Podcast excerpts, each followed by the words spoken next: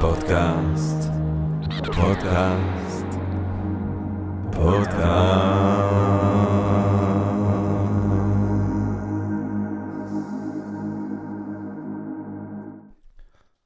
גבירותיי ורבותיי, ברוכות וברוכים הבאים לפודקאסט של Think and Ring Different פודקאסט למי שאוהב לחשוב ולשתות. אני ג'רמי פוגל, ואנחנו רוצים להתחיל עם רגע של הודיה לעצם היש, לעצם הקיום, לעצם המציאות הזאת, שמאפשרת לנו למרות הכל ובהינתן כל אלה להיפגש כאן למען הרחבת הדעת, העמקת הידע, גירוי ואולי סיפוק של הסקחנות, אולי רעיון נשגב, מעורר השחאה, ככה סתם, פתאום, כולנו ביחד. ובעברית. אה, וכמובן שהדרך אנחנו רוצים להודות לסקרינס, יש בינג' אחר, סקרינס, ששם אנחנו מצטלמים. אה, בואו ותראו אותנו בחינם, לא יעלה כלום לבוא ולראות אותנו מי שרוצה לראות את הפודקאסט, ואז אפשר להירשם להרצאות, לסדנאות של סקרינס, think and ring different, ההרצאות שלנו, בואו להרצאות שלנו. לי יש הרצאה על פרויד עוד מעט, ב-21 לדצמבר. יש לנו את הרתחית של think and ring different, גבירותיי ורבותיי, בסלינה בבית אורן, מקום יפהפה בצפון בית אורן, על השאלות הגדולות של החיים. עם דוקטור מיכה גודמן ופרופסור יורם יובל ודוקטור משל לוי ודוקטור חיים שפירא וגלעד כהנא בהופעה אקוסטית ובשיחה. ועוד המון המון אורחים מעניינים ומי שרוצה לצאת ככה מהעיר ולעשות יומיים של think and make different ישר לווריד בואו תראו תירשמו 28 26 126 ל-28 לינואר. אפשר להירשם באתר או בפייסבוק של think and make different. גבירותיי ורבותיי גבירותיי ורבותיי טוב אנחנו כמו שאני מרבה לומר, חווים כנראה את המהפכה המשמעותית ביותר בהיסטוריה הנשית מאז המהפכה החקלאית שכוננה את עצם הסיביליזציה שלנו, וזה המהפכה הדיגיטלית.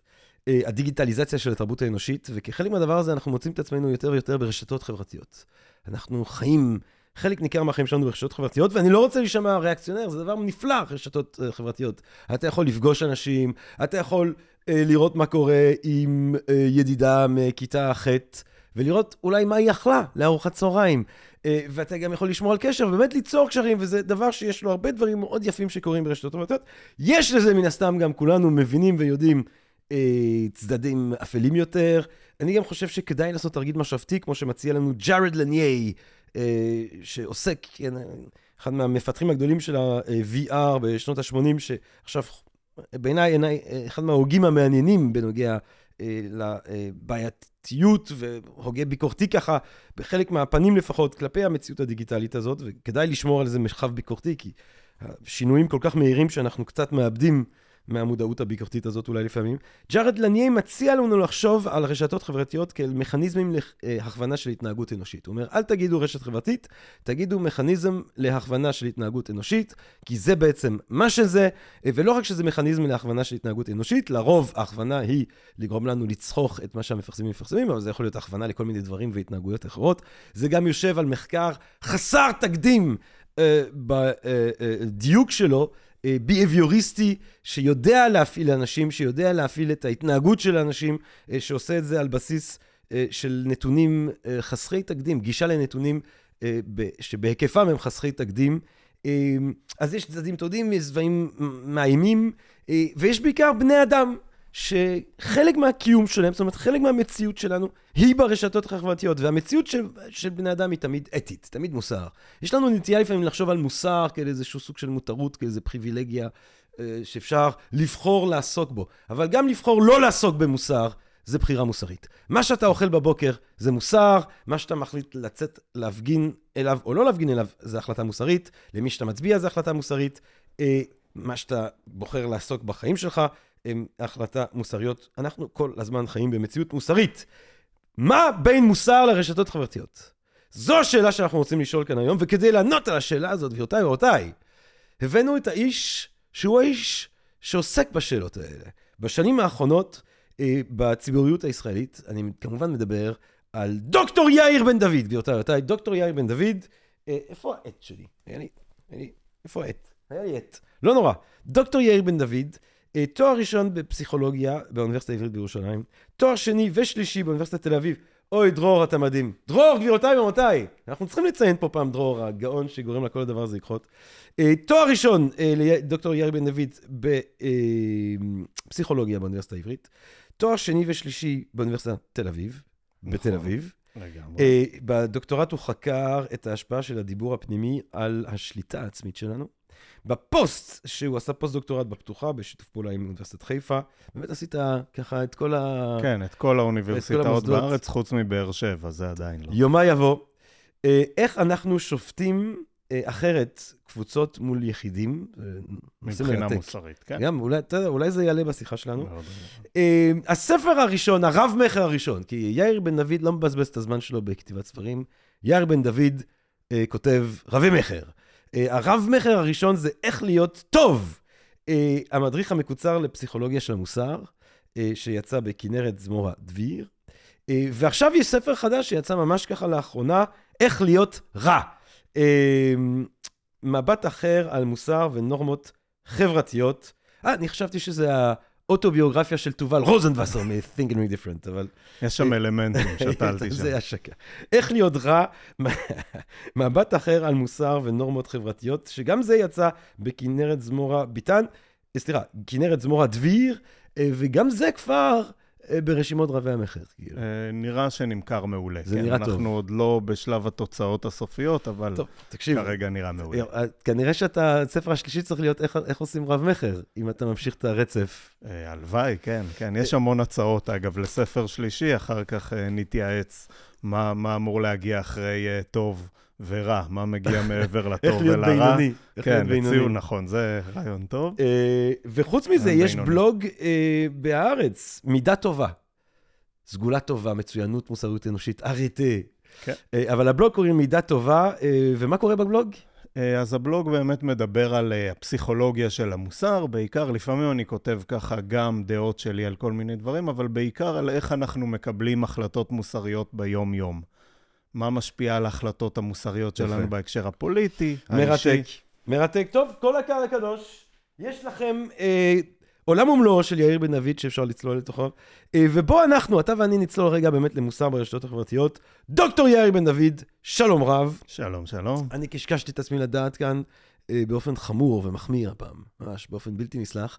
אה, בוא נחתוך ישר לווריד הצלה. אה, בוא נחתוך ישר לווריד הצוואר. בצורה פרוידיאנית זה יצא לי וריד הצלחת. וריד הצלחת, כן, אוקיי. מעניין. אחר כך ננתח את זה. בוא נחתוך ישר לווריד הצוואר, ובוא בוא, בוא ככה תן לי, תן לי את המחשבות המבואיות שלך כשאנחנו מדברים על מוסר ברשתות החברתיות, על מה אנחנו מדברים. כן, אז, אז קודם כל, האופן שבו הצגת את הרשת החברתית, כן, כמנגנון שגורם לנו להתנהגויות שונות ומגביר התנהגויות uh, מסוימות שלנו מצוין. כי בסוף באמת ה- העניין הוא היחס בין הרשת לפסיכולוגיה האנושית, איך הרשת נותנת לנו לממש את הפסיכולוגיה שלנו או לא, ולכן גם אהבתי, הרבה פעמים אנשים מתייחסים לרשת החברתית כשורש כל הרע, ושוכחים את כמות הטוב שהיא נותנת לנו, נכון? את כמות הביטוי, את כמות ביטוי אפילו כל הרגשות. יש כאלה שעושים, נכון, תמיד יש את ההשוואה הזו למשפחה שיושבת בבית, ובמקום לדבר אחד עם השני, היא בטלפונים כל הזמן. אז רק להזכיר שגם הארוחות אחד עם השני לא תמיד היו מלאות בעניין ובביטוי כל הרגשות, כן? הורים שלא תמיד הילדים יכולים לדבר מולם בחופשיות וכולי, כלומר, הרשת נותנת לנו משהו שכולנו צריכים, והיא מגבירה אצלנו כמה התנהגויות מאוד מעניינות. ואם מדברים בהיבט המוסרי, לפני שאנחנו ככה צוללים למחקרים ותיאוריות, כדאי לדבר קודם כל על החוויה, כן? שיש, אני מניח, גם לך וגם לי. אה, נכון שאנחנו אה, אה, הרבה פעמים זועמים ברשת, אנחנו רואים ידיעות ופוסטים ומביעים זעם, מביעים כעס, הרבה פעמים משתפים את הכעס שלנו, אנחנו צולבים אנשים. נכון, רק לאחרונה, כן, ראיתי איזה בטוויטר, היה, היו שתי סטנדאפיסטיות, אחת עדי ששון וניצן צור, לא משנה, שפרסמו בדיחה. חסרת טעם קצת על הורים שכולים, וקיבלו אה, שטיפה מאוד חזקה. שתיהן התנצלו מיותר מפחות, אבל באמת אנשים שנאו אותם וניסו לקבור אותם באינטרנט, כן, זה היה אה, אה, קשה לראות, וזה היה קשה לראות בעיקר כי אתה רואה בדיחות כאלה שאחרים עושים וכן עוברים על זה. כלומר, יש פה כללים שהם לא תמיד ברורים והם מתבררים on the go, אבל ברור שאנחנו כולנו זועמים ברשת. ואני חושב שהזעם, הזעם המוסרי הזה, אה, הוא, אחד, הוא נושא מאוד נחקר בפסיכולוגיה, כי הוא סופר מעניין. מה גורם לנו, כן, אה, אה, לצאת מכלינו, לעבור על הפיד, או על ה... אתה יודע, על הציוצים בטוויטר ולהתעצבן כל כך? למה אנחנו עושים את זה, ומי מניע את הגלגל הזה? ופה המחקרים, אני חושב, בין הכי מעניינים, ניסו, ניסו לבדוק את המוטיבציות שלנו. כן, אתה רואה פוסט, מגיב עליו, מה המוטיבציה? עכשיו, לכאורה, לא צריך לטעות כל כך על מה, כאילו, אני עצבני על מה שכתבו, או אני חושב שפוליטיקאי מסוים מתנהג באופן לא מוסרי, אז אני מתעצבן. אבל תמיד, אני חושב שהבירור מוטיבציה הזה הוא מאוד מאוד mm. חשוב. יש, אה, אה, במלחמות היהודים עם הרומאים בספר, אז אה, יוסף, ביוספוס פלביוס מתחיל את הספר בלמה סופר כותב היסטוריה, כן?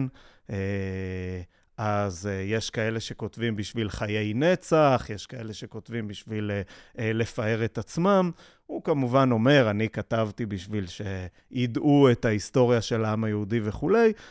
כמובן, הצדיק את עצמו ולכלך על כולם, אבל התהייה הזו על המוטיבציות היא מאוד חשובה, כי היא תגיד לנו גם מתי אנחנו נזעם על אחרים ועד כמה. אה, ומחקרים שעשו, בדקו מה... קודם כל הם ניסו לבדוק את האופי של אנשים של זוהמים, שזוהמים באינטרנט, וגילו משהו מאוד מעניין. הם גילו שבדרך כלל לא מדובר באנשים עם נטייה מוסרית חזקה או עם אמפתיה חזקה, אלא אנשים כעסניים. כלומר, אם אתה בן אדם זועם, אז, האינט, אז הרשת החברתית, עוד מעט נדבר על איזה רשתות חברתיות וכולי, הרשת החברתית נותנת לך את המקום גם להוציא את הזעם, כן? אתה יכול להוציא את הזעם, וגם להרגיש עם עצמך מוסרי, שזה מדהים, תחשוב. זאת אומרת, אבל בעצם מה שאתה אומר זה שמי שכועס ברשת, זה מי שכועס גם בחיים האנלוגיים. כן? נכון, נכון. מי שכועס במציאות ה... אולט פאשנט, המסורתית, כועס גם במציאות הדיגיטלית. אה, נכון. וזה זה... אולי לא מפתיע. זה לא מפתיע. אבל אז אתה אומר, זה גם אנשים שאין להם בהכרח, אה, אמרת, אופי מוסרי, או... נכון, אין להם את המידות שבדרך כלל מתאימות להתנהגות מוסרית. זאת אומרת, מה זה אומר? כמו אמפתיה, כן, אמפתיה לסבל של האחר. מי שמביע, ניקח אפילו את הדוגמה, כן, אה, אה, של אה, אותן שתי סטנדאפיסטיות, אחת סטנדאפיסטית, אחת אושיית רשת, שבאמת סיפרו בדיחה על ההורים השכולים. עכשיו, זה באמת, נכון, זה משהו מוסרי, כן? הם לכאורה פגעו בסובל. אז זאת אומרת, הבן אדם שממש נכנס באחד בזה, וזה לא... זה לא כועס, זה שאכפת לו מהסובל. אבל לא אכפת לו מבחינה, לא, אין לו במיוחד בהכרח אמפתיה כלפי ההורה השכול. ש... בדיוק, בדיוק. כלומר, זה שהוא מביע את זעמו המוסרי, זה לא אומר שיש לו אמפתיה כלפי אותו הורה שקול, ועכשיו זה... אז אתה בעצם נותן כאן אסמכתה מדעית למה שקוראים לו באנגלית uh, virtue signaling באיזושהי צורה? אז, אז זה טיפה אחר. קודם כל, באמת אומרים שנכון, המחקר מראה שזה אנשים עצבנים, אבל יש עוד משהו, כן? לא רק שמי שעצבני, אה, יהיה עצבני גם ברשת ויקבל גושפנקה מוסרית, אלא אתה מקבל מזה, על זה תגמול, שזה אותו virtue signaling. אני תוהה איך אפשר, ניסו לתרגם את זה כ... אה, אה, מיטוב סגולה או משהו כזה, אני הייתי קורא לזה סגלול דווקא. כאילו להראות שאתה, signaling, כאילו לסמן לאחרים שאתה יותר טוב. כן, כן. כן. וזה ממש, אחד הדברים המדהימים הוא שזה עובד. כלומר, אנשים רואים מישהו מביע זעם מוסרי, ואומרים, בואנה, הוא באמת יותר טוב. כלומר, עכשיו קמת עצבני, הוצאת את זעמך על כמה אנשים, כן, אה, פולי, לא יודע, פוליטיקאים, גופים מסחריים, סלבס הרבה פעמים, ואתה יוצא יותר טוב. אתה ממש מסמן לאחרים, הנה, אני ג'רמי, אני בן אדם יותר טוב, אני בן אדם נעלה, אני משקיע בזמני כדי למחות על עוולות מוסריות. מעניין. כן. מעניין. זאת אומרת, ביטויים של זעם מוסרי ברשת, אתה אומר מבחינה אמפירית, אה, לא רק שהם לא משקפים אה, אישיות עם, אה, עם, עם אופי שאפשר לזהות אותו כמוסרי, אלא להפך. כן, כן. חוסר שליטה עצמית, כעס וכולי, אה, וזה ממש כיף. תחשוב, מבחינת המשתמש, הוא מקבל גושפנקה, הוא גם יכול להוציא, לבטא עוד רגש שלא תמיד הוא יכול לבטא בחיים. הוא יצעק על מישהו אחר מולו, יהיה לזה מחיר, נכון? הוא אה, אה, יצ, יצלוב או... אני חושב שזה הציטוט המפורסם של אה, מייק טייסון, שהבעיה עם הרשתות החברתיות זה שאם פעם היית מקלל מישהו, אתה יכול לקלל מישהו בלי לחטוף אגרוף לפנים. כן. נכון, נכון. שזה, אה, בוא נתייחס, כן, אני לא אומר, זה, יתרון אינטרסנטי, אבל זה משהו שהרשת נותנת לבן אדם, ואז הוא יכול באמת להביע עוד אחד מהרגשות שפעם הביעו המון, נכון? פעם עשו לינצ'ים, פעם אה, תלו אנשים בכיכר העיר, היום אנשים כבר לא יכולים לעשות את זה, מי כן נותן להם? הרשתות החברתיות. אוקיי, okay, אבל אז אתה... אתה יודע, צריך להבדיל באיזושהי צורה, כי זה נורא מעניין הנקודת מבט הפסיכולוגית שלך למוסר. כי אתה בא ואתה אומר, יש בעצם מחקרים שבוחנים אה, תווי אה, אופי, שאפשר לזהות אותם כמוסריים, או, כ, אה, אה, או, כ, או, או כמתואמים להתנהגות מוסרית, כמו למשל חמלה, אמפתיה וכולי. נכון. אבל מצד שני, צריך להבדיל בין, יש את השאלה האם לבן אדם יש חמלה, זו שאלה אחת, ואז השאלה השנייה זה האם המעשה שהבן אדם עושה הוא מעשה מוסרי. זאת אומרת, יכול להיות שהדבר המוסרי הוא כן להביע עמדה מסוימת ברשת החברתית, ללא קשר אם אני מניאק או בן אדם טוב בעצמי. מעולה. נכון, אז אתה אומר, מבחינת התוצאה, לא בטוח שזה משנה מה המניע שלו. בסוף הוא עוזר לשמור על טהרת המידות, על טוהר המידות, נכון? בסוף הוא מוחה נגד סלב שעשה איזה משהו לא זה, או אל פוליטיקה, על, לא יודע, נניח על סטנדאפיסט שסיפר בדיחה חסרת טעם, הוא שומר הסף בפני הדברים האלה. אה, אז יכול להיות שכן, אבל קודם כל, יש, יש עם זה כמה בעיות. ו, ובעצם, דיברנו על היתרונות של הרשת החברתית, אז מה שקורה, זה שאנחנו כל כך אוהבים להביע זעם ברשת החברתית ולשתף תכנים מעוררי זעם, זה גורם לגופים מסחריים ולגופי תוכן להגיד, בוא ניתן להם את זה. בוא נייצר בכוונה, כן? ידיעות מעוררות זעם, ובוא נפיץ בכוונה, אה, אה, אה, כן, אייטמים מעוררי זעם מוסרי, לא משנה, שוב, אם זה על סלבס או על פוליטיקאים וכולי, והם פשוט יותר ישתפו את זה. אגב, מחקרים מראים שבאמת אנחנו משתפים יותר, מחקרים שנערכו בניו יורק טיימס, אני מניח שהם רלוונטיים גם לחיים שלנו במדינה בפריפריה של ישראל. ובאמת, מה שהם מראים, שאנחנו נוטים יותר לשתף תכנים מעוררי זעם מוסרי. כלומר, בסוף יש פה איזה מין שילוב ידיים כזה של אה, אה, גופי התוכן נותנים לנו את מה שאנחנו רוצים, אנחנו מביעים את הזעם המוסרי, מרגישים יותר מוסריים, ואז ככה בעצם כולם מורווחים, נכון? אנחנו מפיצים את התוכן שלהם, הם יכולים uh, למכור על גביו פרסומות, כן? ואנחנו מרגישים טוב עם עצמנו, עד כאן לכאורה מושלם, נכון? ממש uh, גלגל לך בראשים כזה, אם חושבים על uh, ניסויים בהביוריסטיים. נכון, uh, נכון. ממש. תשמע, אנחנו קצת, תראה, האופן שבו אנחנו מתלה, מתנהלים ברשת החברתית הוא באמת קצת גלגל לך בראשים בהביוריסטי. כאילו, בסוף אנחנו הרי... אני ואתה, אני לא יודע, לא, אתה הבן אדם נעלה על אדם, כן? אבל אני... תראה, אני לא רוצה לציין, אבל כן, ברור, אתה יודע. כן, אז, אז, אז, אז ההבדל בינינו, אני כפוף ל, לדברים שמניעים את החברה האנושית. וכן, אנחנו עוברים התניית לייקים. אני הרבה מעל לכל דבר שמניע את החברה האנושית. אני מסתכל מלמעלה, יאיר. כן, אז אני... ועושה אני... לייק, עושה לייק. עושה לייק. לא, עושה לב. האמת, אני עושה לבבות. עושה לבבות, אני, יפה. אני, אני, אני 90 אחוז מהזה זה לב, אני עושה לב. כן, אבל אז זה עושה אינפלציה ללב. הלב שלי כבר לא שווה שיט, כאילו. כן. כן.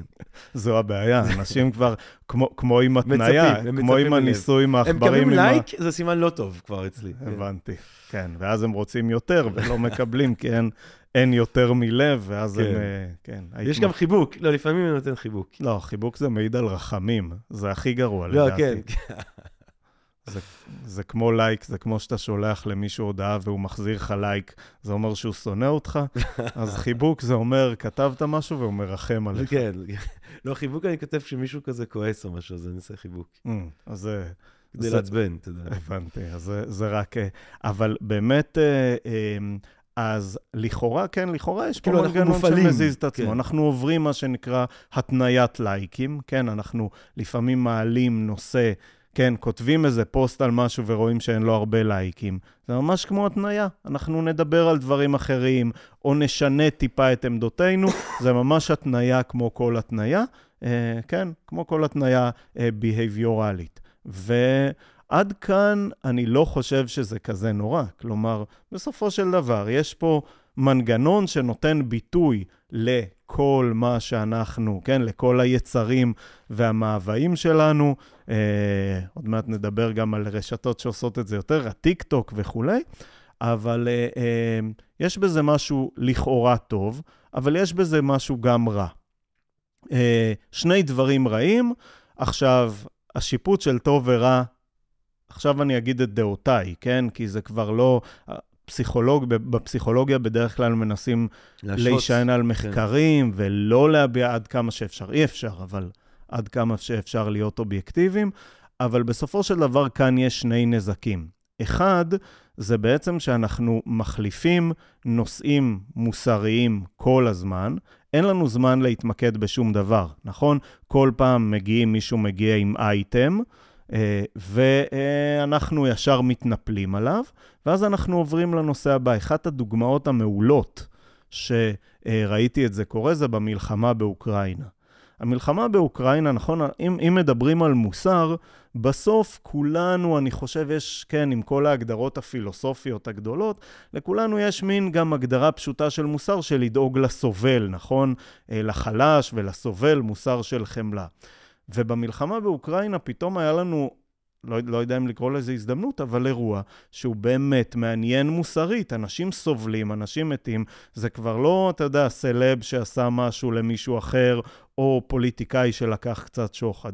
יש פה אנשים שבאמת עוברים דברים נוראים בגלל משהו שאנחנו תופסים אותו כלא מוצדק, ובאמת כולנו התעניינו בו, כולנו התעניינו עד שוויל סמית הביא סטירה לקריס רוק. זה היה מדהים לראות את העיתונים באותו יום, את כל השיח משתנה, ממלחמה ש... אתה יודע, אלפי אנשים נהרגים בה, לסתירה, לדיון מוסרי על האם הוא היה צריך לתת לו את הסתירה הזו או לא. וכבר כשאני מדבר על זה, אני, אני כבר מפתח דעות. אני אומר, מה דע, אם תשאל מה דעתי על הנושא הזה וכולי. ואנחנו רואים איך נושאים מתחלפים בלי, כאילו, נושא אדיר בחשיבותו מבחינה מוסרית, וסתירה ש... אה, אה, אתה יודע, ששחקן הביא לקומיקאי, נתפסים כמעט אותו דבר. כלומר, זה בסופו של דבר יוצר אצלנו חוסר חשיבות, כן, אנחנו מתייחסים לכל הדברים באותה חש... חשיבות וחוסר חשיבות.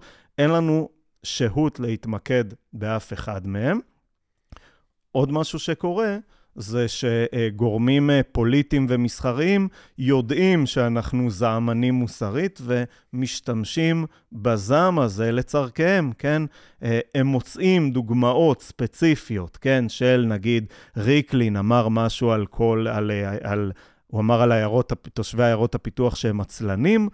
אז הפוליטיקאים מהשמאל מתלבשים על זה ואומרים, הנה דוגמה לאיך הם חושבים, מוצאים, ואנחנו, כן? זה מעצבן אותנו מוסרית, אבל הם יודעים למקד אותנו בדיוק בדבר הזה שישרת את הצורך שלהם.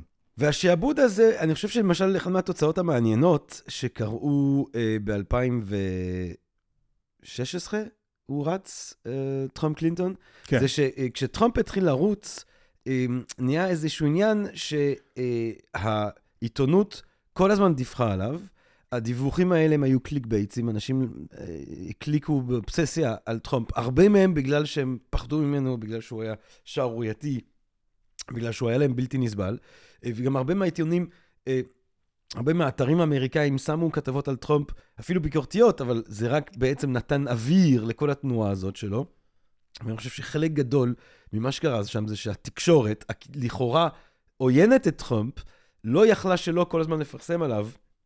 דווקא בגלל המנגנון שאתה מדבר אותו, זאת אומרת, דווקא בגלל שהוא גרם לכל כך הרבה engagement, שזה בסופו של דבר יוביל גם לבחירתו. נכון, נכון. הוא יודע להכתיב את השיח, ויודע איך באמת, כן. איך, איך האלגוריתם עובד. שעכשיו אני חושב שהתקשורת האמריקאית עשתה איזושהי החלטה מודעת פחות לדבר עליו. זאת אומרת, פחות לנסות לעצבן איתו, מתוך הבנה שגם אם אתה מנסה לעצבן איתו, אתה בסופו של דבר גם תורם לפופולריות שלו. נכון, נכון, נכון, זה ממש כמו להבדיל, זה כמו טרור, נכון? טרור, הדרך הכי טובה לנצח אותו זה לא לדבר עליו. כן. אבל, כן, טרור, כאילו, זה, זה מונע את, ה, את, ה, את האסנס שלו ואת העברת המסרים שלו, אנחנו לא מסוגלים.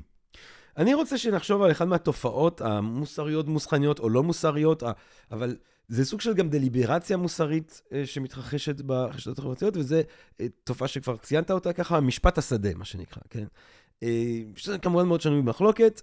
מצד אחד, יש פשעים ויש עוולות שאי אפשר ללכת איתם אולי למשטרה, ואנחנו בתקופת ה... תודה לאל, תקופת המיטו, ותקופה שבו סוף סוף מוצאים לאור את הסבל הנורא של נשים וגברים ש... סבלו וסובלים מהתחדות ומאלימות אה, מינית כזאת או אחרת וכולי. אה, ולפעמים זה דברים שהם אה, כבר עבר עליהם את ההתיישנות ואי אפשר להתלונן במשטרה וכולי, ואז לעשות את זה ברשת החברתית, שבו אתה רואה שיש כמה וכמה מקרים, אז זה נותן לדבר הזה כוח, זה נותן לדבר הזה שכנוע. מצד שני, באמת, למשפט שדה יש את הסכנות של משפט בסביבה שהיא לא, שאין לה את הכובד ואת הדיוק שאתה מקווה שיהיה בבתי משפט אה, מוסדרים. איך אתה מנתח את הסוגיה הזאת של משפטי השדה נכון. ברשת? אז, אז קודם כל, אה, אה, יש, יש באמת, יש בעיה. כלומר, המשפטי השדה האלה הם לא רק ביטוי לרצון שלנו לעשות לינצ'ים באנשים. יש בעיה שהרבה פעמים כבר מדברים על מוסר פשוט, יש הרבה פעמים סבל שטבוע בחברה, שלא מקבל מענה במערכת המשפט, ו... הוא קיים, ומישהו צריך למנוע אותו. לדוגמה, היחס ל, לנשים בכל מיני מקומות. היה, כן, אה, אה, אה, היה מקום שיש בו המון סבל, אבל אנשים אמרו, אלה הכללים. אלה החוקים, אני הולך לפי החוקים, והנושא הזה לא קיבל מענה. ומי שנותן לזה מענה, לפעמים זה משפטי השדה האלה, שלפעמים זה מצוין. אגב, צריך לזכור שהרבה פעמים אנחנו מדברים, כשאנחנו מדברים על משפטי שדה, אז תמיד יש, אה, הרגתם בן אדם. כמעט אף אחד לא מת ממשפטי שדה. בדרך כלל, משפטי השדה האלה, פסק הדין הכי חמור שלהם, זה להוציא בן אדם מהספירה הציבורית. צריך לזכור, זה לא משפטי שדה כמעט אף פעם. היו מספר קטן של מקר, מקרי התאבדו, התאבדות, זה נכון, אבל בדרך כלל העונש הוא יחסית, אני חושב, אה, מוגבל. פיטורין אולי גם, זה יכול להיות פגיעה אנושה בקריירה של מישהו. נכון, נכון. אבל שוב, אז, אז, אז הצורך הוא צורך חזק, והרשת נותנת מענה למקומות שעד עכשיו סבל מובנה בחברה לא קיבל מענה, או קיבל מענה גרוע מאוד על ידי מערכת המשפט. במובן אבל... הזה הרשתות החברתיות יכולות לתחום למידות, למידות טובות, למוסר בחברה מסוימת. נכון, נכון, ואני חושב שהם תרמו, כן? הם עשו אגב, גם במיטו... מיטו זה תופעה של הרשתות החברתיות בהרבה מובנים. נכון. זו תופעה שהתאפשרה בזכות הרשתות החברתיות. נכון, נכון, וזה אגב מצוין, ואני מוכרח לומר שהיום גם המבקרים של מיטו לא מבקרים את מיטו, הם מבקרים כל מיני ספיחים שנוצרו בגלל משהו אחר. הרבה פעמים אחת הבעיות של הרשת החברתית זה שאין קריטריון, נכון? אין קריטריון, ואז מה שאפילו מחקרים מראים, שהרבה פעמים, כן, נגיד, אה, דיברנו על, אה, על, אה, איך, איך, איך, על virtual, virtual signaling. אז הרבה פעמים אנשים, כן, אנחנו במוסר רוצים לעזור לקורבנות, נכון? אבל מה שקורה הרבה פעמים זה שאנשים לומדים ליצור סיגנל שהם, של קורבן, גם אם הם לא. אוקיי? אה, וזה הסכנה, זו הסכנה, אה, קורבנות של, אה, נגיד, אנשים שמשתמשים בסיגנל של, כן, בדיוק ראיתי היום, אגב, גם בטוויטר, מישהי חרדיה שהוציאה איזה פוסט על משהו שאמרו לה, כן, מישהו שצעק לה איזו משנה מאוד מוסדרת נגד חרדים ברחוב. עכשיו, זה נראה יותר מדי... דידקטי מכדי להיות אמיתי. כלומר, לפעמים צריך להיות גם חשדנים על מי שמשתמש בסיגנל של קורבנות, למרות שהוא לא, וזה גם יכול לקרות ברשת. כלומר, כן. התופעה בכללה היא טובה, אבל צריך, חשוב להיות חשדניים לגבי אה, זה. כן, אבל ברגע גם שהעדר, אה, אתה יודע, בפייסבוק לפעמים יש איזו תחושה כן, המוב, המון. הגנו, כמו ב... כמו ב... אתה יודע, בספארי אה, של... יש לך המונים של גנו שדוהרים לכיוון מסוים, כן. כל הרשת שכאילו עפה לכיוון של אדם שפתאום מאשימים אותו במשהו שאולי הוא לא, או היא לא אה, ביצע. אה, זה כוח שמאוד קשה לנטרל אותו, זה כוח שמאוד קשה נכון. להפסיק אותו, ואין על זה את הפיקוח שיש ל... אה, נכון, נכון, וכולנו כולנו בעצם הגנו האלה, נכון? כן. אתה מדבר על עדרי ה-wild beast, כן, שמסתובבים כן. באפריקה. אני חושב שכולנו באמת קצת כאלה, וזה כן מסוכן. שוב, צריך לזכור שאנחנו, הרשת החברתית, וזה עוד יתרון שלה, כן, אם יש, מה יותר גרוע מלינצ'טרנט? לינץ', נכון. נכון? בסוף... זה עדיין עידון, זה עדיין סובלימציה מסוימת של נכון, הצורך נכון. באשכרה לשחוט בן אדם. היינו, היינו שוחטים, היינו, כן, מתנהגים באלימות, והיום אנחנו מוציאים את האלימות ברשת, שזה, אה, אני חושב, אה, כן, יתרון אה, אה, כלשהו, אבל אתה צודק שמאוד קשה לעשות את זה. כלומר... השאלה, אתה יודע, יש שאלה שמעניינת אותי באופן כללי, אז ב... אני... זה האם ה...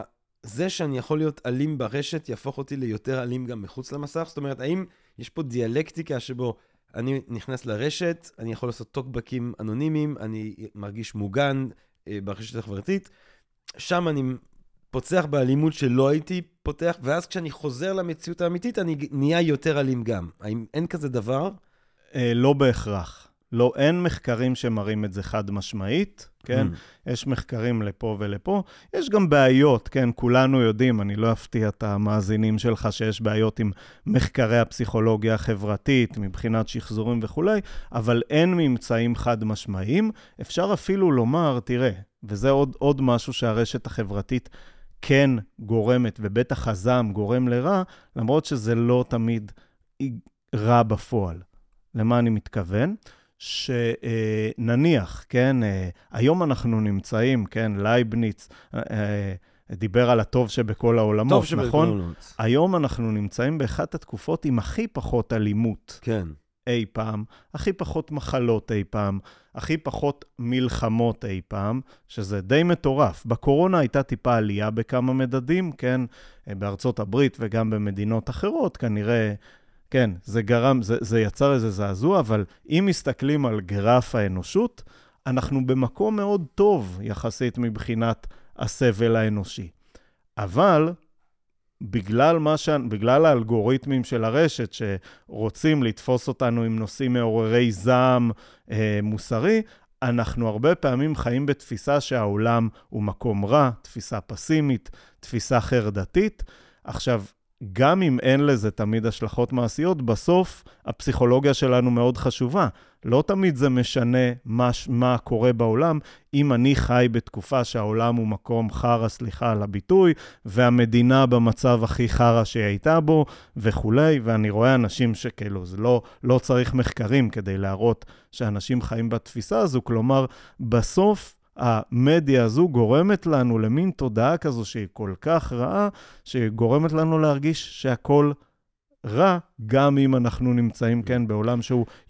שוב, אתה יכול לא, אפשר לא להסכים שזה הטוב שבכל העולמות שהיו, אבל הם, אם מסתכלים על הנתונים, רואים שהמצב, זה לא פופולרי להגיד אפילו, כן? כי אנשים, מה, אתה לא שם לב לזה? כן, המצב הוא די טוב. אבל התודעה שלנו חשובה, הפסיכולוגיה שלנו מאוד חשובה. ברגע שמישהו גורם לנו לחיות בתודעה כזו, זה נורא, ולכן... אה, אני חושב כן. שגם יש, לדעתי, אינטרס מסוים אה, למנגנונים האלה להכוונה של התנהגות אנושית לחבר... לרשתות החברתיות, אה, לגרום לנו להרגיש לא בנוח, לא בטוב, כי אה, זה מאפשר הגברה של ההתנהגות ההתמכרותית שלנו אה, לרשת.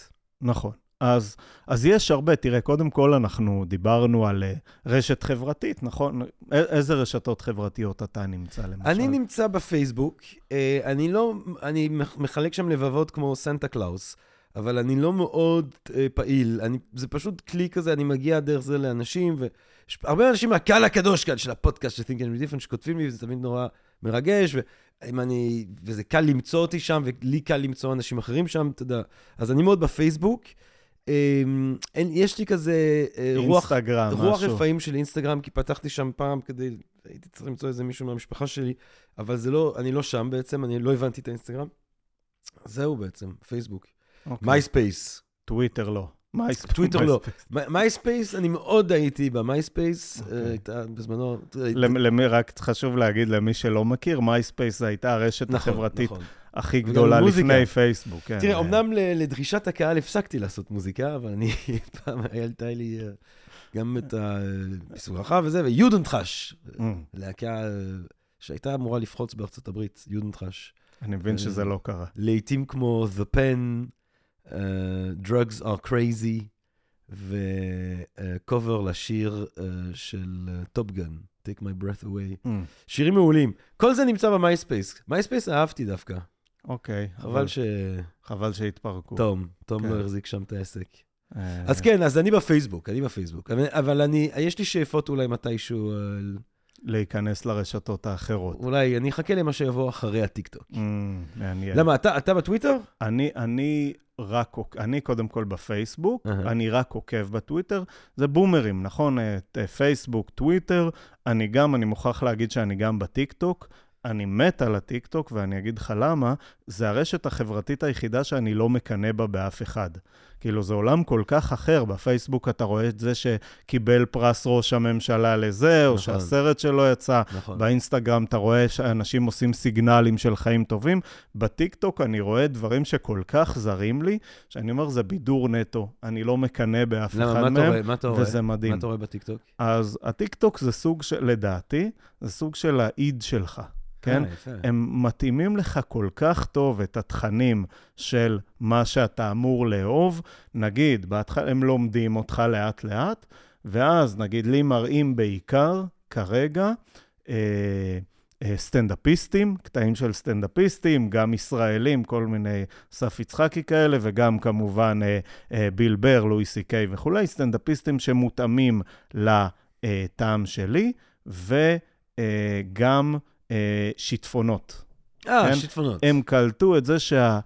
בעיקר שיטפונות בטורקיה, אגב, אני אראה לך אחר כך, זה מדהים. הם קלטו, הם הבינו מה, מה הדבר שאני רוצה. ולכן מי שאומר לך, שאגב, שטיק טוק מראה רק דברים, אה, אה, זימה וריקודים וכולי, זה אומר שזה האיד שלו. טיק טוק התאימו לו מעניין. את המסר הזה, מעניין. את הדבר הזה. כן, אז זה, זה, זה אני מאוד אוהב. החוקים שם הם אחרים, הם מאוד... זה, זו רשת מאוד, רשת חברתית, נקרא לזה, מאוד פופוליסטית. מאוד לפנים, מה שאתה רוצה ומה שמתאים לך כרגע. תתמכר, זה קוק צרוף, קוק טהור, כאילו. אה, כן. ואין על קוק טהור הרי. אה, אמ, לא ניסי, סתם. אה, אני חושב שאחד מהדברים שבאמת פוגעים, וזה מאוד מעניין אותי, בטח, אתה יודע, כי אתה ואני עוד גדלתי באיזשהו, אנחנו עוד גדלנו בעידן אנלוגי, כן? ואז באיזשהו שלב, לאט לאט עשינו את המעבר, ו... וזה, אני לא יודע לגביך, אבל אני מרגיש שאני מכור לדבר הזה, כן? אני שעות ב... באתרים ואתרי חדשות, ברשתות חברתיות, אה, בכלל כזה משוטט בכל מיני פינות הזויות באינטרנט. אבל אני חושב שאחד מהדברים הבאמת מסוכנים אה, לאנשים שגודלים בתוך רשתות חברתיות, זה העניין הזה של, אה, אתה יודע, לרוסו יש את ההבדלה הזאת המפורסמת שהוא עושה בין אהבה עצמית לאהבה אנוכית. אמור דסואה ואמור פרופר. אהבה עצמית, הוא אומר, זה דבר בריא. זה אהבה שאתה אוהב את עצמך, זה דבר בריא, לעוף על זה, לטפח את זה, לעודד את זה. ואז יש אהבה אנוכית, וזה, הוא הגדיר את זה כאהבה שאתה אוהב את דרך מבטם של אחרים. והוא חושב שהדבר הזה, התלות הזאת, במבט החיצוני עליך כדי לראות ערך בעצמך, זה דבר כל כך מסוכן, שבספר המפורסם שלו, מי לא עולה החינוך, הוא מציע לחנך את הילד לבד, בכפר, כדי שהוא יגדל רק עם אהבה עצמית, ועם כמה שפחות אהבה אנוכית. עכשיו, אהבה אנוכית זה בעצם אהבת לייקים. זאת אומרת, המצב הזה שבו אתה תחת דירוג מתמיד, מה שרוסו, זה הדאיג אותו, ש...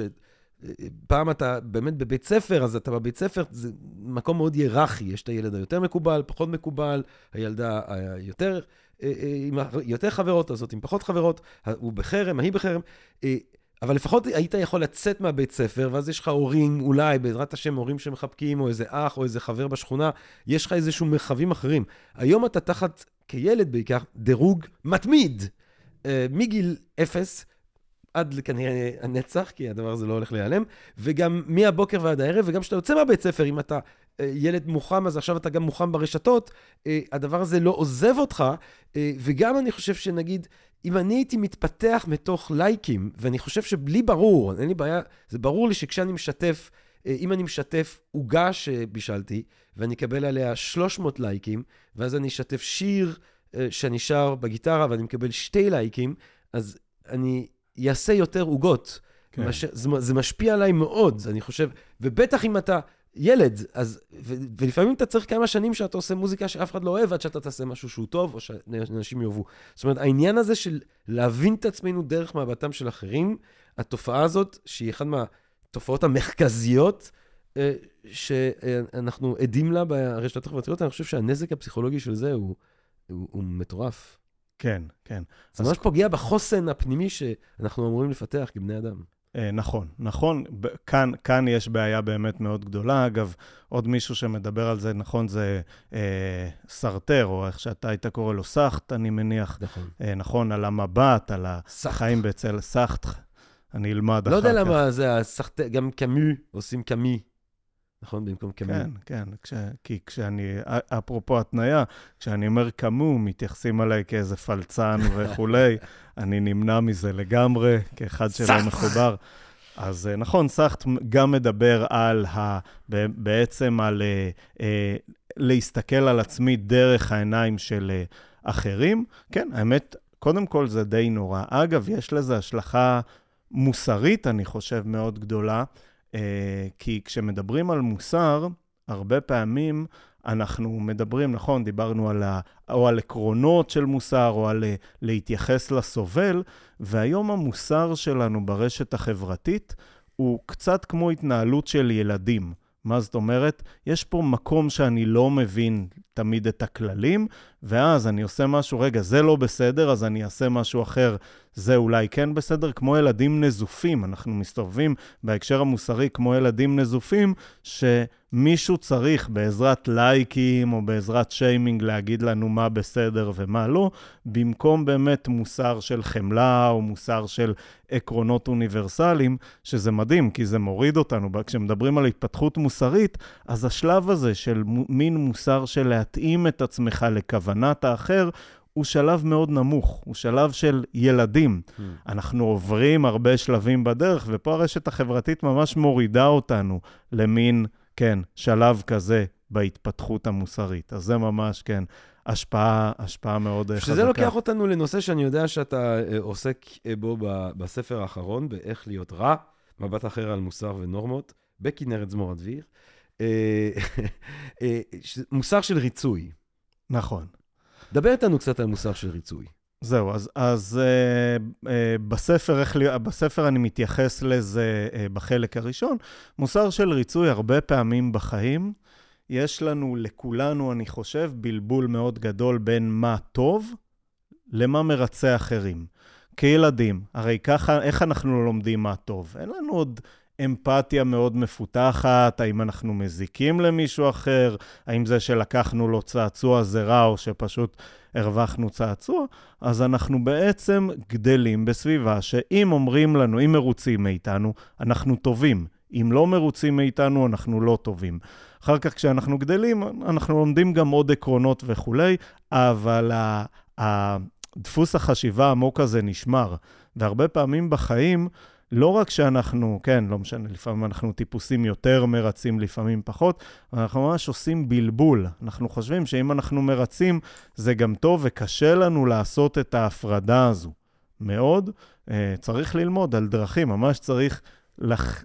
כאילו להיכנס, אני בספר עושה את זה דרך וויניקוט והעצמי האמיתי והעצמי הכוזב, כדי ממש לרדת לשורשי העצמי, כדי להבין מתי אנחנו עושים דברים מתוך ריצוי שמתחפש למה טוב ומה נכון. עכשיו, לא תמיד יש עם זה בעיה, אבל יש אנשים שזה פשוט לוקח אותם למקומות מאוד מרצים, כשהם חושבים שהם מוסריים. אולי, אולי תן לנו על ויניקות ואיך דרך ויניקות אני יכול לדעת מתי אני במוסר של ריצוי ומתי אני במוסר.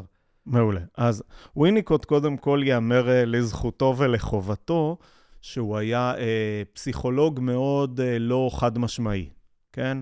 אנחנו הרבה פעמים התרגלנו לעולם שבו פסיכולוגים מנסים להפוך את הדבר הזה למדע טהור. והוא פשוט היה פילוסוף שקרא לעצמו פסיכולוג. כלומר, הוא ניתח דברים בכלים פילוסופיים, לא תמיד אמפיריים, לפעמים משתמש באיזה אה, טיפול שהיה לו כדי להגיד דברים, והוא באמת אמר, דיבר על העצמי, על איך... הוא, ב... הוא, הוא עסק ב... לונדון, לא?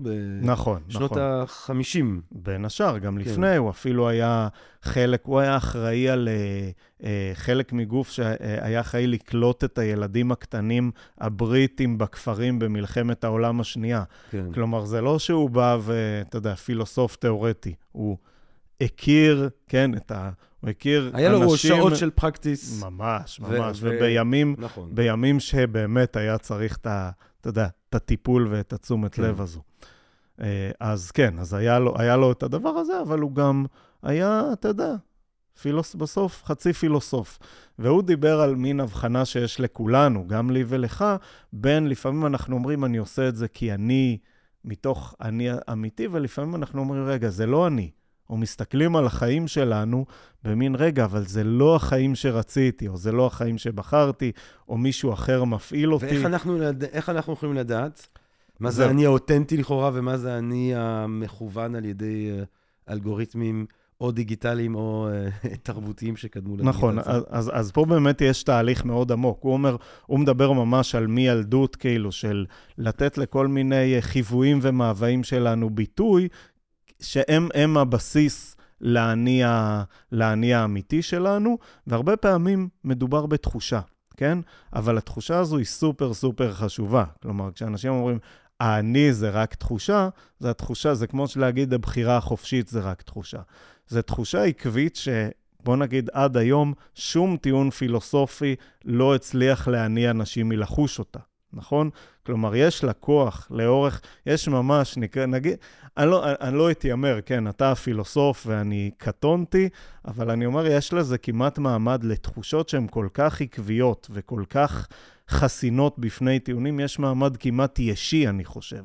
כלומר, זה כמעט דבר שאפשר להגיד, זה קיים, והרבה פעמים, אני חושב, כן, הוא מדבר על תהליכים טיפוליים, והוא מדבר גם, כשהוא מדבר על אני כוזב, הוא מדבר על דפוסי ריצוי מאוד מאוד קשים, שהאני הלא אמיתי, האני שבא לרצות את החברה ולספק את הצרכים של האחרים, משתלט לגמרי על האני האמיתי בצורה אה, אה, כמעט מוחלטת, אה, ולכן שם, שם הרבה יותר קשה אה, להילחם בזה.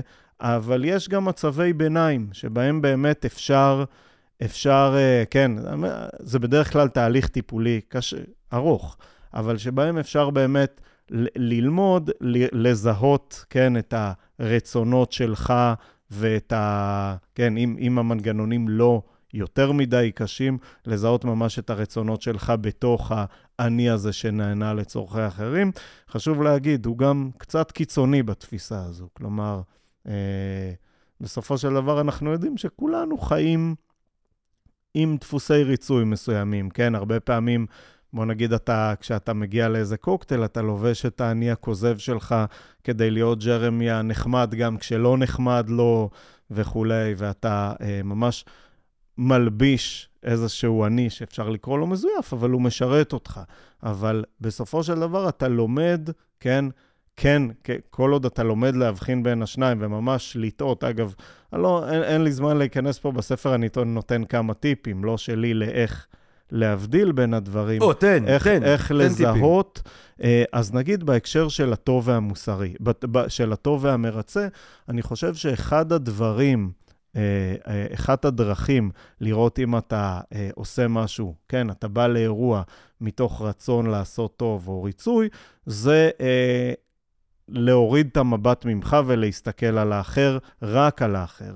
כלומר, להגיד, אם אני אגיע לאירוע, בוא נדמיין את החיים שלו, איך נראים החיים שלו כשאני לא מגיע לאירוע שלו. כן. בלי קשר לאיך הוא יסתכל עליי, לאם הוא יעשה לי פרצופים אחר כך, איך זה משפיע על החיים שלו, ואתה רואה הרבה פעמים שהפניית המבט הזו גורמת לך פשוט להבין שזה לא כזה משמעותי בשבילו. יש לנו את הטיית הזרקור, אנחנו חושבים שאנחנו הרבה יותר משמעותיים. ראיתי את ה... uh, The party will go on without you, כאילו, אתה יודע, גם אם אתה לא תגיע, המסיבה תהיה ותתקיים. נכון, נכון, ויש לנו את הנטייה לא לראות את זה, בגלל שאנחנו... תבריזו מהמסיבות שאתם לא רוצים ללכת אליהן, מהחתונות שאין לכם כוח להגיע.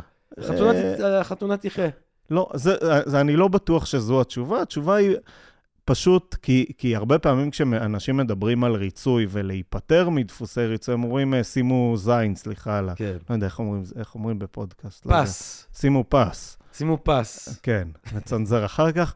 אז אה, אה, זה לא בהכרח הדבר הנכון. כלומר, הדבר הנכון זה באמת לחשוב, לאבד מה זה עושה לאחר. כי ריצוי בעצם אומר, איך זה ישפיע עליי, איך הוא יסתכל עליי, האם הוא יהיה מאוכזב ממני, ומוסר מסתכל בדרך כלל יותר על האחר ועל, ה... כן, ועל התחושה שלו והסבל שלו. האם אתה חושב שהמוסר של ריצוי, לחיות דרך אני שמשרת אה, צרכים חברתיים ונורמות חברתיות, ולא אולי איזשהו סוג של הכוונה פנימית, של איזשהו חוסן פנימי, של איזשהו סוג של אולי אפילו אידיאלים של מידה טובה. זה בעיה שהיא מוגברת ברשתות החברתיות? אה, אני חושב שכן. כמו שאמרת, ברשת החברתית, אנחנו חיים כל הזמן תחת מבט של אחרים, אנחנו חיים כל הזמן תחת אנשים שמדרגים אותנו, ואנחנו רוצים למצוא חן בעיניהם. עכשיו, יש בזה גם צדדים חיוביים, כלומר, בסוף אנחנו גם, כאילו, כשיש, נגיד, אוקיי, כשיש איזה אה, סבל גדול שכמו שאמרנו, לא מקבל מענה, ואז יש תנועה שנותנת לו מענה, זה כבר נהיה אופנתי. אנחנו נהיה חלק מזה אפילו כחלק מאופנה בשביל אינטרסים שלנו, אבל זה יעזור לתנועה הזו להתגבר, כן? אני בטוח שהיו אנשים גם שהשתמשו, ב, כן, שאפילו ב-MeToo או ב-Black Lives Matter כ... נכון, כסיגנל, כסיגנל מוסרי, הנה, גם אני כזה, גם אני יותר טוב, אבל בסוף, זה, אתה יודע, מה שנקרא חטאים פרטיים, תועלות ציבוריות, בסוף, גם אם אנחנו עושים את זה מסיבות רעות, זה מאפשר לתנועה הזו לגדול. אבל אחת הבעיות המרכזיות של זה, אני חושב, זה באמת שבגלל שיש גורמים, גורמי תוכן וגורמים פוליטיים שכל הזמן ממקדים אותנו בדברים אחרים, בסוף אנחנו לא עושים כלום. בסוף, כאילו יש לנו מין מהלך מוסרי שאנחנו זועמים מוסרית ומתבטאים, סוגרים מעגל כאילו מאוד עשייה, מהר. עשייה, עשייה מוסרית שמתבטאת בסטטוס או בלייק, ואז אתה מרגיש שעשית משהו, כשאולי עשית משהו, הגברת במידה מסוימת את המודעות הציבורית לסוגיה מסוימת, אבל זה לא פעילות נכון, מוסר... מוסרית. בדיוק. אז ברוב המקרים, חוץ מבאמת תנועות מוסריות גלובליות, שלפעמים סוחפות גם את האנשים שאוהבים אה, לסמן סימונים לטובתם, אז אני חושב שברוב המקרים, כן, ברוב המקרים מי שממקד אותנו זה לא איזה תנועה שבאה מהעם כן, כמו המיטו ומייצגת סבל אמיתי, זה גורמי תוכן שרוצים שנישאר ברשת, ש, שנצרוך את התכנים שלהם וכולי, ומספקות לנו את כל המעגל של הזעם המוסרי והפורקן על הזעם המוסרי, ואז אנחנו לא עושים כלום. עכשיו, מי שגם ככה לא יעשה כלום, מצוין. זה כאילו, אתה יודע, זה דרך להרגיש שעשית עוד משהו, אבל אגב, זה חלק מהספר, איך להיות רע, הוא לא אומר אל תזעמו מוסרית. הוא מכיר בטבע האדם ויודע שהוואלה וויינט ימשיכו עם הקליק בייטים, ואנחנו נמשיך לזעום, אבל הוא אומר, לפחות תורידו מהרצינות שאתם מתייחסים למוסר שלכם ברשת. המוסר שלכם, הרבה פעמים שלי ושלך, אני לא, אני גם הרבה פעמים רוטן באינטרנט, שווה לפעמים לא יותר מרכילות מוסרית. Hmm. כן. האם אתה, אתה יודע, יש לי שאלה שבאופן מובהק היא שאלה טיפשה שאי אפשר לענות עליה, אבל דווקא בגלל זה מעניין אותי לשאול אותה, דוקטור ירי בן דוד. אמ, אה, כי מעניין אותי אפילו ברמה איזושהי אינטואיציה. אה, בעקבות המחקר שלך בנושאים האלה. האם אתה חושב שבגדול, הדיגיטציה של התרבות האנושית, הרשתות החברתיות, יהפכו את האנושות למין מוסרי יותר, או למין מוסרי פחות, או שאנחנו נשאר בגדול אותו סוג של דבר, פשוט זה יקבל ביטוי דיגיטלי. אז, וואו. אז קודם כל, פעם הייתי נמנע מלענות על שאלות כאלה, כי אין, אין לי באמת סימוך מחקרי. היום אני אקח את היומרה ויגיד, אה, אה, ו, ו, ואגיד דברים. בגדול, אה, אני חושב, אני, אני יכול להגיד משהו טוב על הרשתות החברתיות. אני יודע שזה יעצבן אנשים, כי הרבה פעמים, נכון, אנשים פתאום... לפעמים, ב, מתוך החיים שלהם ברשת החברתית, לפעמים מסתכלים פעם במבט בחוץ, ואז זה כמו אבסורד. הם מסתכלים על הכל ואומרים, מנהלים את החיים שלנו, וזה נורא, ואיך אלגוריתמים קובעים מה נחשוב ומה נעשה. אה, אבל יש בזה משהו טוב, והמשהו הטוב הזה הוא שהזעם המוסרי שלנו קיים, וכל עוד יש מכונה שאומרת, תוציאו את הזעם המוסרי שלהם, שלכם במכונה, תעשו ו- ותרגישו מוסריים, ואל תעשו את זה בחוץ, יש בזה משהו טוב. זה טיעון קצת אנטי-יסודני, נכון? כמו שהיו טיעונים נגד האידיאולוגיות הגדולות, שאומרים, נכון, אנשים כמהים לאידיאולוגיה, אבל ראינו בחצי הראשון של המאה הקודמת מה אידיאולוגיות עשו, ויש ממש טיעונים אנטי-יסודניים שאומרים, תנמיכו את הלהבות, תתייחסו אליכם פחות לזה. אני חושב שהרשת החברתית, חשוב מאוד לזכור את ה... ההשלכה המוסרית של מה היא גורמת לנו לא לעשות. וזה שהיא גורמת לנו לא לעשות לינצ'ים, אלא לעשות לינצ'טרנט, זה מדהים. אני חושב שזאת מדהים. השאלה הגדולה, שכבר נגענו בה, שהיא, האם זה שאני מגיע לרשת החברתית, או בכלל אה, לאינטרנט, ואני מקלל שם, ומוציא, האם זה מוציא ממני קיטור שאחר כך אני לא יוציא אותו ברחוב, או אני הולך שם ואני מקלל ואני מתעצבן, ואז ברחוב אני גם נהיה יותר אלים. אה, אז אין, אין נתונים חד משמעיים על זה. המחקרים שאני מכיר הם מאוד, לא נעים להגיד, כן, מגמתיים.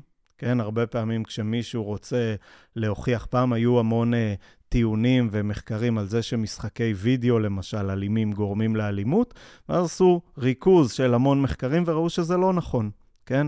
שזה, שזה לא מה שקורה. כלומר, זה לא מגביר אלימות, לפעמים מי שהיה אלים הוא גם משחק משחקי וידאו אלימים. אז צריך לבדוק את התמונה הגדולה. אבל נגיד אפילו אם אני בא עם שאלה מאוד מוקצנת. נגיד אה, בן אדם שיש לו, אה, אתה יודע, איזושהי... אה,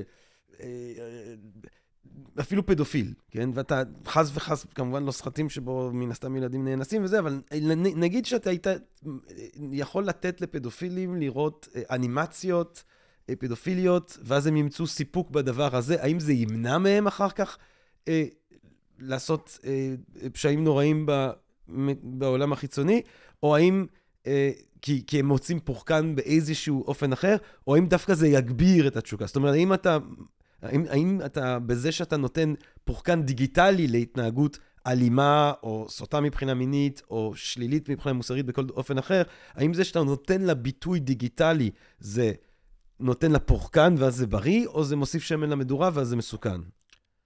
שאלה מצוינת. התשובה הראשונה, קודם כל, אני לא יודע, כן? כן? Uh, וחשוב להגיד גם הרבה פעמים... בוא נבדוק את זה, בוא נעשה מחקר, יאיר, אתה ואני. אם אתם, uh, בואו נפנה כזה ל... Uh, אולי לפדופילים או ל... יש לך בקהל? כן. Uh, דרור, תשלח מייל קבוצתי uh, לכל המאזינות והמאזינים, תגיד שאנחנו רוצים לעשות מחקר, או על אנשים עם... אינטואיציות אה, אלימות, רצח, אה, רוצחים, פדופילים, קניבלים, נקרופילים. אה, אנחנו רוצים לעשות מחקר כאן. כן. הנה, אז, אז זה, זה, זה on the way, אז קודם כל, אני, אני מניח שהחפיפה בין אותן אוכלוסיות שאמרת למאזיני הפודקאסט, אנטישמים. זה קטן מדי בשביל מדגם קביל בפסיכולוגיה. אה, וגם... חכה ותראה. אה, בוא נגיד שאחת הבעיות, גם אפרופו התניית הזה, כשתפרסם מחקר כל כך פרובוקטיבי, אתה ת, תקבל כזה שיימינג, שאני לא בטוח שתרצה... למה? למה אני לא מקבל שיימינג? כי... מחקר חשוב. נכון, זה מחקר חשוב, אבל כאילו הדרך, אסתטית, יש הרבה פעמים, שוב, אם אנחנו חוזרים למוסר, הרבה פעמים השיפוט המוסרי הוא לא רק מוסר תוצאה, אלא מין ראייה אסתטית. ברגע שעשית מחקר, כן, שנתת... הראית סרטים לפדופילים וכולי. נקרופ... כן. בוא נעשה נקרופילים. נקרופילים. יאללה, נהיה יותר רגועים. אני מראה לנקרופילים אה, סרטים, אה, פורנוגרפיה נקרופילית, האם זה ירגיע אותם והם יהיו פחות ירצו להסתובב בבתי קברות ולראות כאילו מה חדש, או הם, אה, דווקא זה יגביר להם את הרצון. מעניין, וזה כן. גם לא פוגע, זה כמו יש את המערכון של אה, לואי סי קיי, אגב, אחד שכונסל, שאומר, אני, אני כשאני אמות, אני אתרום את גופתי לנק... לנקרופיליה, שאנשים נקרופילים יוכלו לעשות לי מה שהם רוצים, וכן, יפה. והם לא זה. אז כן, אלה, אלה זה, יש לזה פחות רעיון מעניין. אולי, אולי נעשה לא, זה. זה, אבל זה, זה, הרי זו שאלה קריטית. ספציפית בעניין של האלימות, זו שאלה קריטית. זו שאלה קריטית אם בן אדם שבא והוא מוציא קיטור בזה שהוא אלים באינטרנט, או האם הוא בעצם מגביר קיטור שאחר כך יצא אה, בחוץ. נכון, אז זו שאלה מעולה. יש אגב מחקרים לכאן ולכאן, גם מבחינת הקתרזיס, כמה קתרזיס עוזר לעומת כמה הוא אה, אה, לא עוזר. אה, קשה, קשה למדוד את זה, כלומר, קשה למצוא סיבתיות, כי כמו שאמרתי, הרבה פעמים מי שמוציא זעם באינטרנט, כאילו, ברור שאתה יכול להראות קשר בין מי שמוציא זעם ברשת לבין מי שמוציא זעם גם בחיים. נכון. זה לא אומר כלום. זה לא אומר שזה שום דבר שהוציא... לקשר הסיבתי ביניהם. נכון, נכון. ובמחקר מאוד חשוב, יש המון שימוש פופוליסטי, כן, במין, בקשרים כאלה, אבל כל עוד אין מחקר סיבתי, אי אפשר להסיק מסקנות, אתה יודע, לצערי. אם מדברים על הארץ ואלימות ברשת, אה, דווקא בניסיון הקטן שלי, כאילו, אה, עשיתי אה, עם חברי תמר ויצמן, עשינו פודקאסט, הצילו, שזה היה שמונה פרקים ככה שניסינו לתת איזושהי תמונה כללית על משבר האקלים, אוקיי. אה, בעיתון של הארץ. ואני חייב לומר שלעומת הקהל הקדוש כאן בפודקאסט של Think and Ring Different, שאני ראיתי טוקבקים אלימים בחיים שלי. חשכו אבל עיניך. כמו אלה שאתה חוטף בהארץ, אלוהים ישמור, כאילו. אה, נכון. אלוהים ישמור. אני לא יודע מי נתן לה, כי אני יודע שבהארץ זה ככה, אנשים בגיל, ה, בגיל החוכמה, גיל הבינה. Uh, אני לא יודע מי, נת, מי לימד לאנשים בגיל הבינה uh, לעשות uh, טוקבקים uh, בארץ, אבל בוא נגיד שיש שם uh, חבורה של אנשים uh, מאוד כועסים. נכון, מאוד כועסים. נכון, נכון. כועסים במיוחד, יש לומר. אני. אני, אני נוטה להסכים, אני יש, אני יש לי בלוג בהארץ. נכון, הרי- בגלל זה אני אומר. כן, ו, ובפעם הראשונה שנכנסתי לטוקבקים, חשכו, אמרתי, איך, למה שונאים? מה, מה עשיתי? שונאים, שונאים. מה, למה שונאים? מה, מה, וואי, מה מדהים. עשינו? לפטר את העורך שנתן לבן אדם הזה מיקרופון. כן. כאילו, כאילו ממש מאתרים. כן. האמת שזה קצת, באיזשהו שלב זה גם קצת אה, מחמיא לך, כאילו, כי הם ממש מוצאים את הנקודה הכואבת שלך. כן. זה מין, הם לומדים, כן? בהתחלה הם אומרים, הוא כותב מחקרים מדי, לא כזה פוגע בי, ולאט לאט הם מוצאים את רגשות הנחיתות שלך וכולי, ואני מסכים, בארץ זה נורא, ויש גם אנשים, גם שאני מרגיש, כאילו שלפעמים חייבים את ה... אה, אה, הדר, כן, את האני, אה, פרופסור לאיזה משהו, זה, כאילו מין מנומקים, ואריסטו אמר ככה וככה, וזה מה שאומר שהכותב הוא חרא של בן, כאילו ממש מ, מהגבוה יורדים כן. לנמוך. נכון, אז זה, אגב, כתבתי לא מזמן מאמר על למה הטוקבקיסטים כל כך רעים ברשת, וגם עליו קיבלתי טוקבקיסטים זועמים. נכון. אה, כן, כן, אז... קורא, אז, חברים שלנו מקוראי הארץ, נא להתנהג. נא להירגע. נא להירגע. Take it easy, היי. לא, אני, אני אגיד, יש לי סברה על זה שהיא לגמרי לא מגובה מחקרית, תגיד אה. לי מה אתה חושב, אה, שהרבה פעמים אנשים שהם קוראי הארץ זה אנשים שחלקם שאפו להיות כותבים. כן. ויש להם יומרות, והם אומרים, אני הייתי יכול לעשות את הפודקאסט של אה, ג'רמי או את נכון. הבלוג של יאיר יותר טוב ממנו. נכון. יש פה אי-צדק, ותחושת האי-צדק מניעה אותם להיכנס בך ממש נכון. קשה, וזה מאוד מעליב. טוב, וגם יכול להיות שסתם כי אנחנו אה, עשינו דברים בארץ וזה, אני בטוח שאנשים שכותבים ב-ynet, וואלה, אה, כיכר שבת ומקור ראשון, גם הם מרגישים שהטוקבקים אה, אלימים ולא נחמדים. נכון, נכון. יכול להיות שיש לנו את מה שנקרא אפקט החממה. כן. אנחנו חיים בחממה שלנו וכל העולם נתפס. יאללה, ת, ת, תרדו על כולם בטוקבקים. כן, אני, כן. אנחנו מאוד אוהבים, אני מאוד אוהב לקרוא טוקבקים, תמיד קורא טוקבקים. אני בעצמי לא עושה טוקבקים רעים לאף אחד, אבל אני יכול כן ליהנות מטוקבקים רעים. אז אתה. חלק ממנגנון הרעל המוסרי. כן, אתה, נכון, מפורש. נכון, אותם אני טוקבקיסטים המנוע יודעים העיקרי ש... של הרעל כן, המוסרי באינטרנט. כן, כן, הם יודעים שיש ג'רמי שקורא וזה, ואז הם אומרים, אנחנו נהיה, אני זה שרוצה לתפוס את. תשומת ליבו. אתם תופסים את תשומת ליבי, כן. אזרח מודאג, אני עוקב אחריך. כן, כן, אג, אגב, אני מוכרח לומר, עכשיו כשאני חושב על זה, שבאמת, אני, אני, אני גם פעם חשבתי שזה יותר בהארץ, ואז אה, היה את הסיפור של אה, אה, לינוי אשרם, אמרה שיורדים עליה שהיא השמינה. כן. ואמרתי, מי יורד? אה, לא, לא, לא באמת, כולם אוהבים אותה, כולם זה, מי יורד עליה? ואפילו חשדתי בה, כמו שאמרתי, הרבה פעמים אנשים משתמשים בסיגנל של קורבנות כדי לעורר אמפתיה. אני יודע על האמת, חשדתי בה שהיא אה, אה, מדברת, ממציאה אויב דמיוני שירד עליה על זה שהיא השמינה, כדי לקבל את החמלה של הציבור ולקבל תשומת לב וכותרות. ואז ראיתי את הטוקבק, תשמע, אנשים רעים באינטרנט. ממש. זה בלי, לא מחקרית, לא זה. מי שירד על אה, הגיבורה שלנו, אה, בעלת מדליית הזהב, תתביישו לך, לכם. כן. לא, לא כן, לא, לא תתביישו, אבל תעדנו את ה... כן, לא כן. תתביישו. כן. תמותו, מוות כואב.